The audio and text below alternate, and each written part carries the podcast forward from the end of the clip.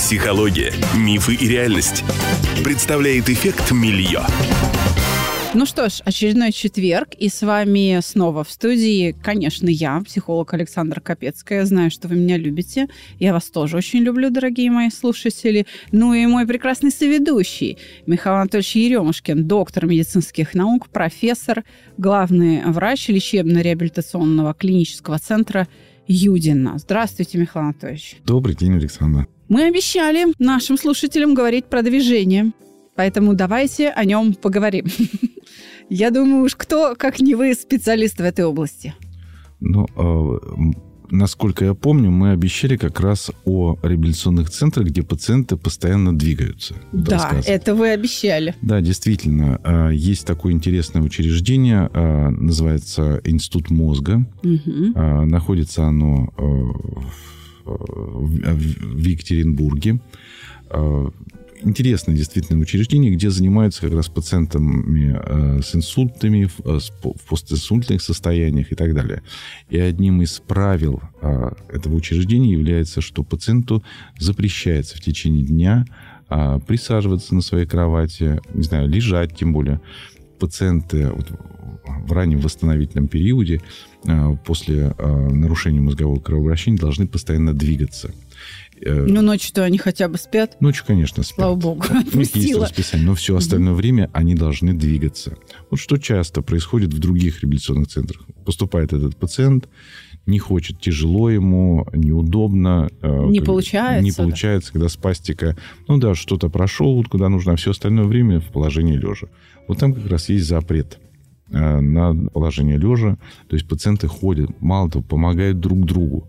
Мало того, даже процедуры того же самого массажа, гимнастики проходят прямо непосредственно в коридорах. То есть подбегает массажист, начинает что-то там массировать, там нижние конечности, там верхнюю конечность. А, опять-таки пациентам в положении стоя. Немножко другая методика, там чуть покороче это по времени, но тем не менее. Это приносит ну, достаточно существенный результат. То есть отличия есть? Конечно, конечно. И пациенты восстанавливаются. То есть двигаться а, тем более пациента с острым нарушением мозгового кровообращения, нужно обязательно.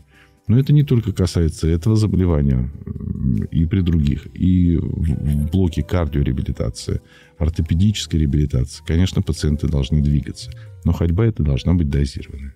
Тогда вопрос возникает следующий. А, движение на что влияет? Если в этом отделении тишина, спокойствие, комфорт, нежные, эмпатийные и ласковые медицинские сестры, понимающие умные врачи, атмосфера, способствующая терапевтическому альянсу, возникает мильё-эффект. Тогда больные говорят, что им помогают стены больницы. Если вот сейчас следовать вашей логике, то получается, что двигательная активность, движение влияют на все – влияет на все. У лечебной физической культуры противопоказаний нет. И даже бессознательное состояние пациента и то э, не противопоказание для того, чтобы выполнять какие-то пассивные движения как раз у этого пациента. Вообще, Всемирная организация здравоохранения не так давно разработала рекомендации по двигательной активности пациентов. Как правило, сейчас это делится по возрастам, то есть э, молодого возраста, среднего возраста, пожилых пациентов – также для беременных и детей. Угу. Вот вышли новые как бы дополнения. Вот для человека среднего возраста, в принципе, он должен, э, насколько помню, там 150 э, минут в, в неделю как раз проводить какую-то двигательную активность, ну, такой умеренной интенсивности, включая, ну, прежде всего, аэробную нагрузку. Э, дополнительно силовые какие-то мероприятия или упражнения там на растяжку только приветствуются. Это ну, такая хорошая, в принципе, занятие. 150 э, минут в неделю – по сути, ну сколько там, три часа, три часа, то есть по в часу. День, да? Не, не, не в день, а по часу через день. Вот так. Даже вот так. Ну, это даже немного. Вот это, скажем так, некий оптимум. То угу. есть, ну, потому что много людей действительно сейчас э, в мире эпидемия, гиподинамии, э, снижение двигательной активности, поэтому вот этот норматив, он обязателен для того, чтобы пациент чувствовал себя хорошо. Есть э, серьезные работы, которые доказывают, что и количество инфарктов, количество инсультов, количество даже онкологических заболеваний у пациентов, которые находятся постоянно в движении, намного меньше, чем у пациентов, ведущих сидячий образ жизни. Если у нас нет никаких повреждений мозга, вот так скажем, если мозг не поврежден, то для здорового человека или почти здорового двигательная активность – это самая управляемая форма поведения. ну, то есть сокращаешь мышцу, расслабляешь. Это, грубо говоря, самое доступное для поддержания здоровья. И чтобы начать э, двигаться, по большому счету, больших усилий-то никаких особых не нужно, никаких дополнительных средств. То есть если у тебя есть рука, то ты можешь ей шевелить. Я сейчас про это вот конечно, говорю. Конечно. Иными словами, шевелить-то надо. Причем движение не только спорт, да, не только монотонные движения, бег, ходьба, там плавание, но и, например, разнообразные движения, не спортивные, а там танцевальные например, да, они же тоже являются двигательной активностью и тоже способствуют долголетию и в том числе эмоциональному здоровью. Ведь очень многие люди снимают стресс как раз на беговой дорожке. Их в этом смысле выручает фитнес. Ну или просто любовь к бегу там, да? Ну вот не так давно мы как раз говорили о режиме дня, вот в рамках как раз терапевтической э, среды и окружения. Помимо процедур лечебной физической культуры, который может выражаться там в кинезотерапии, лечебной гимнастике, механотерапии, упражнений в воде, там, трудотерапии. Есть целый блок уже не лечебной, а просто физической культуры. И, в частности, так называемая рекреационная физическая культура, к которой относится как раз а, группа а, силовых занятий, типа э, ну что там, а, бодифлексы какие-то, смешанные там пилатес, mm-hmm. йога, танцевальные как раз занятия, э, джамп, э, ну что там еще может быть, сальса и так далее, и так далее. И это тоже так называемые рекреационные виды двигательной активности. Поэтому в реабилитационных центрах, а тем более в санаторно-курортных учреждениях, вот блок лечебной физической культуры и блок рекреационной физической культуры должны как раз существовать вместе. Вы слышите, тренера по фитнесу, если вам голодно, идите в санаторно-курортную систему, вам там есть место. Вот. Ну, даже вспомним, если заговорили о санаториях, ну, вот распорядок дня. То есть какой он там должен быть? Утром, понятно, пробуждение, завтрак, там измерение там, предварительной температуры давления. Э, далее, э, с 9, ну, условно, там, где-то до 11 часов некие физиотерапевтические или бальнеотерапевтические процедуры.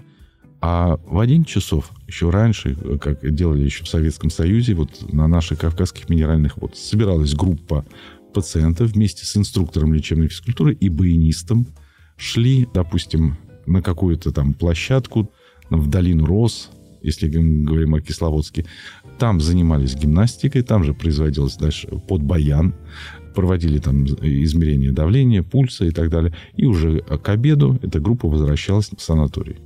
Сейчас вот это. это будет не баян, сейчас это будет рэпчик. Пожалуйста, рэпчик. А после да. обеда чем пациенты занимаются? То же самое. Вот если... Не, после обеда они, мне кажется, спят там тихий час. Ну, час это все равно час. Да. Час поспали, а дальше что? Ну, тоже что-то нужно делать. Сходили, попили минеральной воды, и опять-таки можно чем-то заниматься. Когда в санаторно-курортных учреждениях, ну, допустим, вечером устраивают дискотеки, ну, это глупость. Ну, пациент должен так устать вообще за весь этот день, вот с такой правильной, дозированной физической нагрузкой, что ну какая там дискотека там, ну уже не до нее. Полежать бы. А вечером спокойно полежать, почитать там, посмотреть и спокойно уснуть. Те, кто когда-либо более-менее серьезно занимался спортом или танцами, он знает, что такое вот эта приятная усталость. Вот это приятное утомление в мышцах с чувством глубокого удовлетворения, как ну, говорил один из наших советских лидеров. И я напоминаю, дорогие друзья, что 5 июня в Москве в клубе «Табу» у нас совместная мастерская с Александром Андреевичем Добровинским. Приходите, пожалуйста если хотите ну, что-то новое узнать о себе и, естественно, поменяться. Движение – это ведь э, один из самых, или, наверное, самый естественный процесс в теле. Он э, обеспечивает нормальное протекание всех физиологических процессов, или почти всех.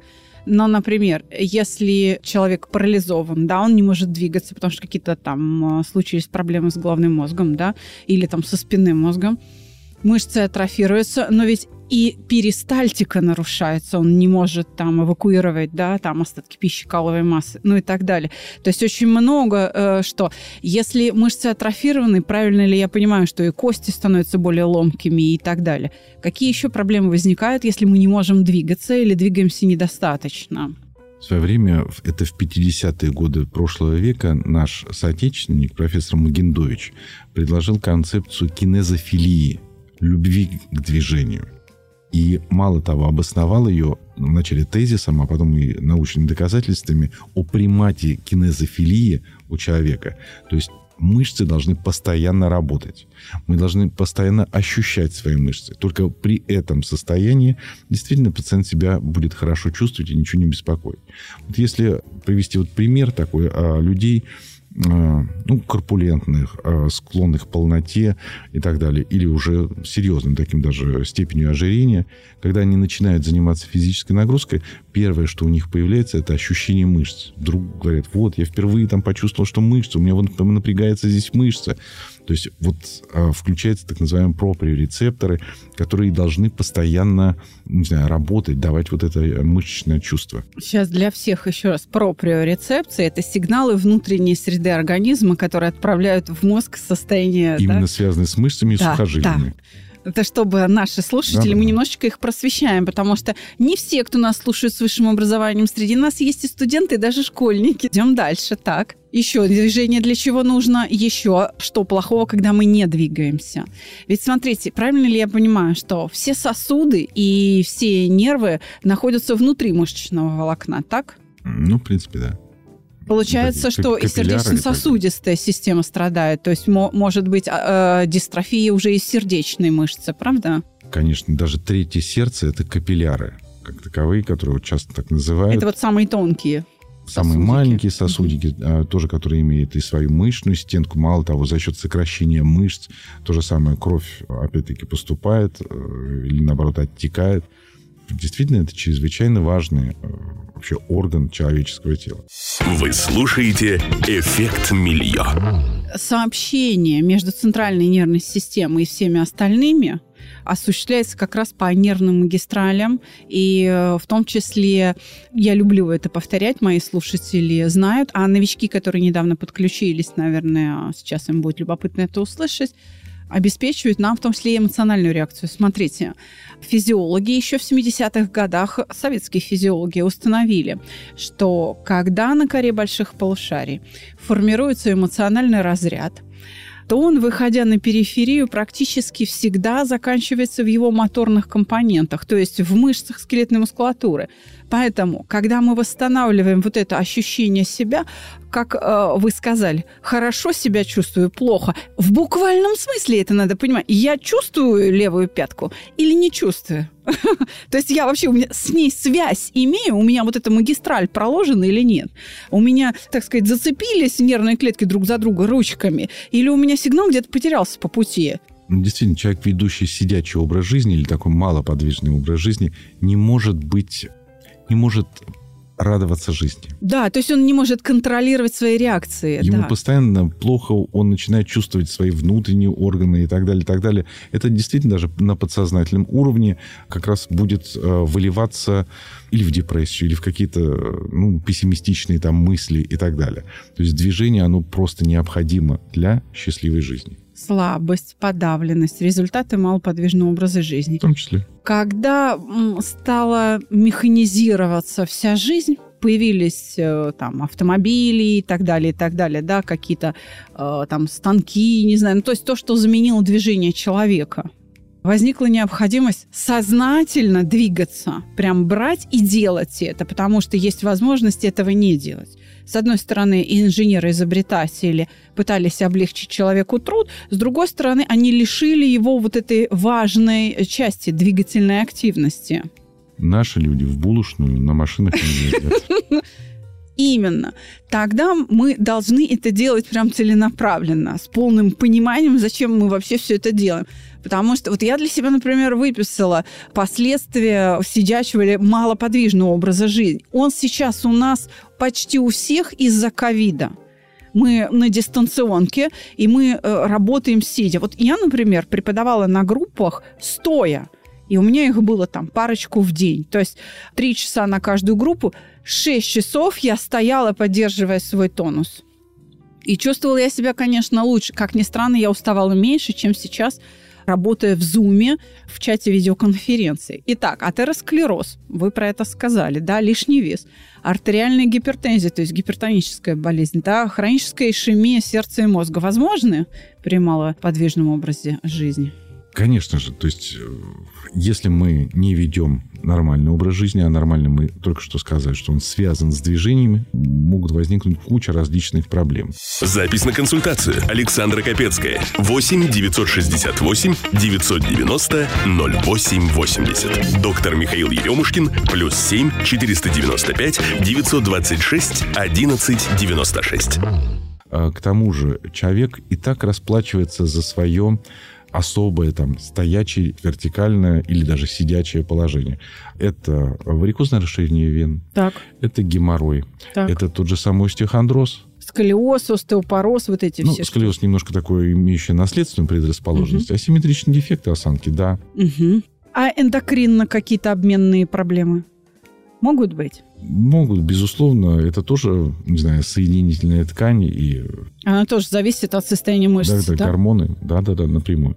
А бронхолегочная система не страдает при малоподвижном образе жизни? Мы тренируем как раз органы дыхания, тем более вот у пациентов а, после COVID-19, как раз дыхательными упражнениями. Вот эта тренировка, частое дыхание, сложное, парадоксальное дыхание, допустим, гимнастика вот посредниковой и так далее, они необходимы человеку. А вот, кстати, гимнастика по стрельниковой. Но ведь есть еще и бутейка, да. А, есть э, и, там, не знаю, цигун, есть э, замечательная совершенно дыхательная гимнастика Марины Корпан.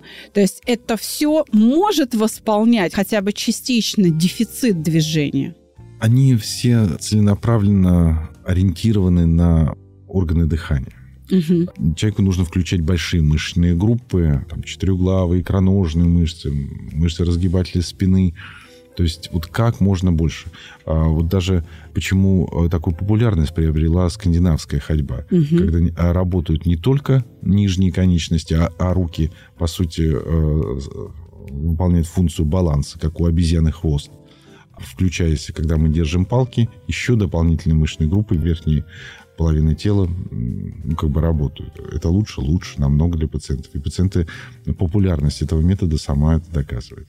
То есть, смотрите, вот дыхательные гимнастики, которые мы сейчас обсуждаем, и дыхательная гимнастика Стрельниковой, и я тоже ей когда-то занимался, изучала это, они не только про дыхание. Если посмотреть видеоуроки Стрельниковой, самой Стрельниковой, где она сама на экране, да, то она не просто дышит, она при этом еще делает скручивающие движения туловищем, там, приседая руками, ногами. То есть она двигает и сокращает и расслабляет разные мышцы во время дыхания. Что они делают?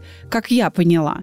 Про бутейку я, пожалуй, так не скажу. Бутейка – это именно просто вот э, дыхание как дыхание. А Стрельникова или Корпан, вот сейчас в особенности – они используют диафрагмальный тип дыхания, когда брюшина очень активно работает, брюшная стенка.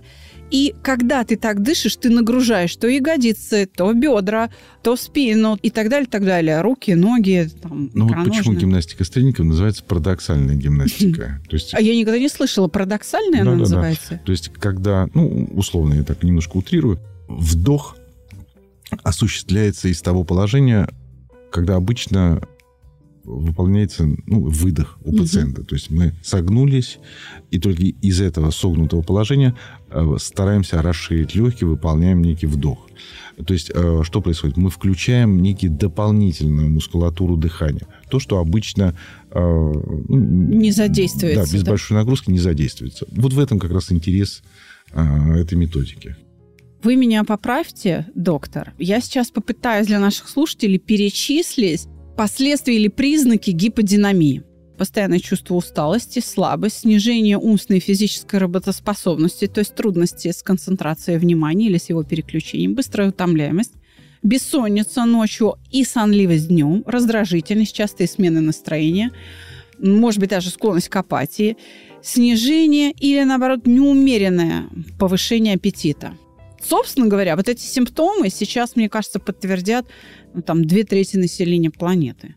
Те, кто оказались как раз на дистанционке, нет? Но, ну так и есть. А я все учла или еще что-то есть? Можно добавить все, что угодно. К симптомам гиподинамии. Ну, попробуйте, правда, может, я что-то не учла. Не знаю. Депрессия, грустное настроение. Да, точно. Какая-то сутулость, нарушение, э, скажем так, вот опять-таки дыхания. Одышка появляется. Одышка, да. Э, перепады даже какого-то пульса, нарушение артериального давления, э, там, склонность гипертонии. То есть вот это как патологическая цепочка, где одно нарушение захватывает другое и так далее, и так далее. Движение нам необходимо. То есть вот я как раз говорил о концепции кинезофилии. Угу эта концепция, она входит э, в другую, более расширенную концепцию теории информационного голода профессора Косирского. Когда вот это движение, вот эта информация вот этих рецепторов, там, связанных с мышцами, сухожилиями, должна постоянно к нам попадать. Не попадает, начинаются проблемы. Для каждой мышечной характеристики, для каждого двигательного качества есть свои возрастные нормы для силы, для выносливости к статической, к динамической нагрузке, для статической динамической координации движений там, и так далее. Есть свои возрастные нормы. И вот приходит, допустим, пациент и говорит, у меня вот там проблемы, сям проблемы. Начинаем этого пациента тестировать. И оказывается, что свою норму ни по одному, не знаю, этому показателю пациент не выполняет. Что? Проблема? Проблема. Можем ли мы как-то влиять на пациента вот, э, локально, на его э, ну, конкретно вот заинтересованного органа? Пока нет. Потому что первая задача – довести его функциональные возможности до возрастной нормы. Доводим, вот дальше мы как раз и начинаем определяться. А что же конкретно у него там болит, а, в чем проблема и так далее, и так далее. Знаете, профессор, мне сейчас пришла в голову мысль, что нас э, слушают многие зожники и у них явных таких жалоб на здоровье нет. А вы вот ведете прием, ну, в целом здоровых людей, вы ведете такие консультации для в целом здоровых людей, чтобы они могли, допустим, прийти, а почти наверняка часть зожников, которые нас слушают, находятся в Москве, захотят прийти к вам на осмотр и понять, а может быть еще с чем-то стоит поработать. Ведь многие зожники прям ответственно подходят к здоровью. Ну, в Федеральном центре реабилитации и куртологии, вот на Новый, Новый Арбат-32, а, была разработана несколько лет назад а, целая программа вот, диагностики не для спортсменов, а именно для физкультурников. Для того, чтобы оценить... То есть любой здоровый человек может Абсолютно. прийти и... Она где-то составляет порядка 3-4 часа. Это вот один за одним идущие тесты, которые нам и могут показать, а, где у этого пациента вроде есть проблемы. И, с одной стороны, он, может быть, и марафоны там бегает, но тестируем по э, каким-то мышечным характеристикам, ну, не дотягивает он до нормы. Соответственно, если будет давать большую нагрузку, именно ну, там, где тонко там рвется, там будут проблемы. Иными словами, любой может прийти с полисом паспорта э, в регистратуру центра и сказать, мне надо еще раз что пройти? Функциональная диагностика. Для физкультурников. Да, да, да. Функциональная диагностика для физкультурников. При этом неважно, физкультурник вы или просто танцор где-то в парке танцуете или Абсолютно. занимаетесь скандинавской ходьбой. Mm-hmm. Чувствуете себя хорошо? Хотите знать больше? Приходите. Да, ну, начали врач лечебной физкультуры и спортивной медицины, то есть э, отдельная специальность все-таки есть. Он смотрит пациента. О, как хорошо, что я спросила вас mm-hmm. об этом. я тоже теперь буду знать. Хорошо, а своих воспитанников, тех, кто ко мне приходит и жалуются на вот просто вот на слабость, на бессонницу, на быструю утомляемость, на снижение работоспособности, а, в помощь себе как психологу. Я могу к вам отправлять, чтобы они проходили тесты, а потом бы я как-то в сотрудничестве с врачом для них уже давала индивидуальное задание, чтобы это поддерживало мою работу как психолога. Ну, конечно, потому что протестировать э, мышцы, двигательные способности, это вот моя уже работа, я смогу. А что касается вот, что он грустит, ну, единственное могу сказать, не грусти. Что-то мне плохо, ну ничего, иди походи там, подыши, и будет хорошо. Тогда сейчас я вас буду просвещать, профессор. Хорошо. Смотрите, эмоции глазами психолога – это явление, суть которого – распределение некоторой архитектуры мышечных усилий в теле. То есть, смотрите, вот одна архитектура – нам хорошо, мы получаем удовольствие. Другая архитектура – плохо. Ну, иными словами, например, от обиды слезы текут. У нас лицевые мышцы подключаются, там дыхательная мускулатура, то есть выдох, вдох прерывается, да, мы плачем. От стыда щеки краснеют, то есть вазомоторная реакция идет, но глаза всегда в пол, то есть окологлазные мышцы подключаются, может подключаться шея там, да. От страха поджилки трясутся, тут уже сердечно-сосудистая система, ладошки потеют, мерзнут, да и общая скованность. Я сейчас очень грубо, вы знаете, я нарочно да, обостряю. Но когда я готовлю своего воспитанника к процедуре угошения, мне нужно перераспределить архитектуру мышечных усилий так, чтобы повторяя воспоминания об этом травмирующем эмоциональном эпизоде, человек не включил бы соответствующую мышцу. То есть вот раньше он, например, о чем-то вспоминает, и у него там в спине закололо, мышцы вот так поджались, некоторые даже кулаки сжимают, знаете, скукоживаются или дрожь идет. Это мышечная в целом реакция. Значит, мне нужно так расслабить именно те мышечные структуры, которые вовлечены в эмоциональную реакцию чтобы при повторении воспоминаний они в реакцию не пошли. То есть глубокое должно быть расслабление. И имеющимися у меня методами прогрессивной мышечной релаксации, которые я применяю, у меня не всегда получается. Например, а, глубокие слои мышц там я не могу расслабить. Поэтому я что делаю? Я отправляю к массажистам с тем, с кем у меня налажен контакт. Было бы здорово, если бы я могла, например, своих воспитанников, у которых тяжелая какая-то душевная ситуация, и они вот скукоженные уже, да, ну, назовем условно, это я сейчас специально обостряю, мои ученики знают мою манеру, к вам для того, чтобы вы их расслабили, тогда у меня будет доступно к угошению то переживание, которое без подобного перераспределения мышечных усилий невозможно. Не совсем так. Что я имею в виду? Только что как раз говорили, что а, для каждого а, двигательного качества есть свои возрастные нормы. Угу. Мало того, со временем у пациента формируется свой какой-то оптимальный или неоптимальный двигательный стереотип от разных причин, в том числе какие-то эмоциональные, стрессовые и так далее. Одно дело, когда мы работаем с пациентом ну, молодым, 20, там, 30 лет, что-то с ним сделали, локально поработали замечательно. Он дальше побежал на свою работу и э, продолжать свою двигательную активность. А если эти пациенты старше, допустим, 40, 50, 60 лет, тот старый двигательный стереотип, он, может быть, уже все не срабатывает. Таким образом, если у нас нет базы угу. по двигательным качествам, вот, как я говорил, не соответствует э, с, э, своим э, функциональным возможностям. По возрасту, да? Не по возрасту, ну, по тестам. По тестам. Угу. То есть для каждого возраста есть свои нормативы.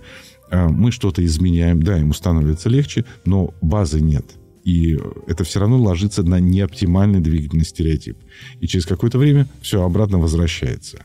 Тогда вопрос, а вы готовы посотрудничать? Давайте попробуем такое создать вот а, синергетический какой-то подход, программу, хотя бы пару пациентов пропустить вот совместно и посмотреть, что у них в жизни с душевным состоянием поменяется, ну что и со здоровьем. Все, что зависит от мышц, от суставов, это пожалуйста, а все остальное это уже, А там будем посмотреть, да. да. Давайте посмотрим. Потому что одно дело я своими средствами, а другое дело при помощи врача-реабилитолога готовлю человека к работе с эмоциями. Как я себе предполагаю, должно быть качественно другое состояние. То есть без поддержки врача-реабилитолога и соответствующего влияния на двигательные стереотипы и с такой поддержкой должно по-разному проходить угошение. Я вот это сейчас предлагаю попробовать и посмотреть, что у нас с вами получится. Вот говоря о лечебной физкультуре и формировании вот э, как раз двигательных стереотипов пациента, для него ну, самое такое оптимальное время – это ну, не менее трех месяцев. Вот только ну, это при регулярных, ежедневных э, занятиях. Самое главное, чтобы пациент понимал, что это ему нужно и это нужно выполнять. Пациент выполняет в течение трех месяца, все, он полностью изменяется он уже другие движения начинаются. Дальше мы можем э, еще давать задания на следующие три месяца. А уже вот как в промежутке работы с его психологическим настроем, ну, наверное, что-то из этого Точно, совершенно могу сказать, что человек, который качественно владеет своим телом, хорошо двигается, выполняет сложные движения, еще и под музыку, попадает в такт, попадает в характер и так далее, да, который именно владеет собой, он имеет совершенно другой уровень уверенности в себе. И такие люди менее ленивы. Человек в состоянии гиподинамии, он более ленив. Он действительно не может сократить мышцу, она не поддается управлению. Как только он начинает двигаться, он становится менее ленивым. И это большое подспорье для меня, как для психолога, ну, естественно, для самого человека. Люди не любят лениться, потому что это неприятное состояние. Уверенность в себе тоже очень важна. Уверенность в себе человек легче прощает обиды. Он более устойчив к критике. Человек, уверенный в себе, менее стыдлив тоже по той же самой причине, ну, потому что попал в просак. Да ладно, переживу, не помру, все нормально.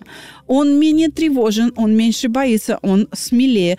Поэтому я э, за то, чтобы и то, и другое было в жизни у людей, чтобы могли психологи и врачи вот в этой части сотрудничать. Раньше, в советское время, к ЛФК относились вообще к специалистам ЛФК как к среднему медицинскому персоналу. Сейчас это очень продуктивный метод лечения болезней, и, по сути, это огромный арсенал разных методов, правильно? Это очень продуктивно. Ну, раньше были и медицинские сестры по лечебной физкультуре, были инструктора-методисты с угу. высшим физкультурным образованием. Но вот сейчас это все переходит из лечебной физкультуры в такой блок, как физическая терапия. А вот специалист по физической терапии, ну, во многих э, европейских странах бывает и с высшим, и со средним образованием. Но у нас сейчас в стране э, есть специальность а, врач физической и реабилитационной медицины. Это полноценная, сложная такая реабилитационная специальность, которую начали обучать только с этого года. Насколько я знаю, ЛФК очень выгодно отличается от лекарственных методов, потому что к любому лекарству рано или поздно возникает привыкание, и дозы растут. А к лечебной физкультуре привыкания не возникает. Возникает. Тоже возникает? Тоже возникает. И это тоже может быть как наркотик. устроили сейчас. И пациент, э, активно занимаясь, э, происходит выброс э, таких гормонов, там, как эндорфины, энкефалины и так далее, что приводит к некому ощущению удовольствия. Пациент просто, не знаю, становится наркоманом, который постоянно ходит каждый день в фитнес-зал, он не может без этого находиться. Ну, фитнес-зависимых мы тоже можем полечить. Да. Это тоже э, в нашей власти. И все-таки фитнес и лечебная физкультура не одно и то же. Не одно и то же. В чем разница? Есть такое большое понятие физическая культура, где слово культура на самом деле стоит на первом месте. Угу, так. А вот уже в физической культуре есть разные разновидности. Профессиональная физическая культура, а, вот лечебная физическая культура, адаптивная, направленная на инвалидов, рекреационная физическая культура. Вот фитнес – это как раз группа рекреационных. Рекреация а, от понятия отдых. Угу. То есть там, где пациент именно отдыхает, и в том числе отдых должен быть активным. Если некие э, спа-процедуры, массажные процедуры, банные процедуры – это такой пассивный отдых, то двигательная активность, связанная как раз с фитнесом, программами wellness, это всегда подразумевает некую активность термин физкультура с советских времен обычно ассоциируется с легкими пробежками в тренировочных штанах с лампасами и майках-алкоголичках, если честно. И это очень... Эти пережитки советского прошлого совершенно зря, так сказать, приводят к тому, что у многих молодых теряется или не возникает, или блокируется интерес к занятиям физкультурой. Поэтому э, надо как-то сейчас что-то такое сказать людям, чтобы они изменили свое представление о физкультуре, что это не, опять же, это не легкие пробежки в майке алкоголички и в штанах с лампасами. Это нечто большее. Все да. прекрасно знают, я думаю, это клип э, группы «Ленинград» «ЗОЖ». Вот там как раз майки э, алкоголички там, и так далее, и так далее. Ну, вот такой осколок Советского Союза, что как раз и представляет собой э, эта группа, вот такие остатки. Еще в 2012 году Ласло Пушка, это один такой из ведущих экспертов в области СПА-технологий, wellness-технологий, э, давал предсказание, что к 2020 году в мире произойдет достаточно четкое такое разделение по оздоровительным технологиям. Вот э, Соединенные Штаты, вообще Северная Америка будут придерживаться так называемый лайфстайл, стиль жизни – то есть, когда вот, э, вот эта двигательная активность, здоровый образ жизни действительно станет частью, об, обязательной частью э, жизни целых э, слоев Народов, населения. Да, поняла, слоев да. населения именно вот, ну, в США, в Канаде. Для Южной Америки, Африки более будут характерны э, и Ближнего Востока. Характерна организация неких комплексов, э, гостиничных комплексов, э, которые вот как раз занимаются wellness. Пришел, такими... потренировался, ушел. Да-да-да. Юго-Восточная Азия тради... на своих традиционных всяких оздоровительных технологий, которые как лечебные э, показаны, не работают ни аюрведа, ни тибетская медицина, ни китайская медицина, но как оздоровительные технологии вполне могут как раз использоваться. А вот Россия и Восточная Европа, она как раз будет ориентироваться на терапевтические сервисы, то есть санаторно-курортное лечение. Санаторно-курортное лечение – это уникальное наследие не просто Советского Союза, а достижение нашей страны, которое нужно как раз и беречь. Такого нет нигде.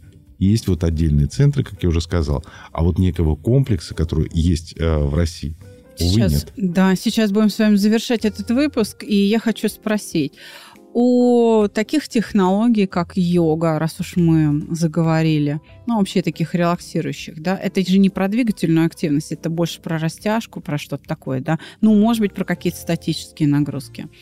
А, есть ли противопоказания?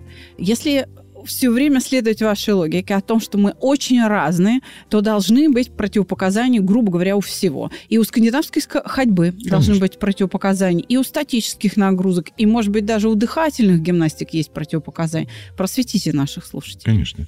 Э, для каждого вида двигательной активности, а мы рассматриваем двигательную активность как дозированная, дозированный метод. То есть есть... это важно, именно дозировать нагрузки. Да, что это за движение? Есть свои и показания, и противопоказания. Йога, та, которая в Индии, и та, которая в вашем ближайшем районном э, центре, вообще друг с другом никак не связаны. Абсолютно не связаны. А. Это один из видов двигательной активности, связанный с растяжением мышц и изометрическое напряжение вот растянутой мышцы. Но хорошее упражнение, хорошее и расслабляет мышцы, и может, наоборот, укреплять их. То есть, как мы э, только подбираем.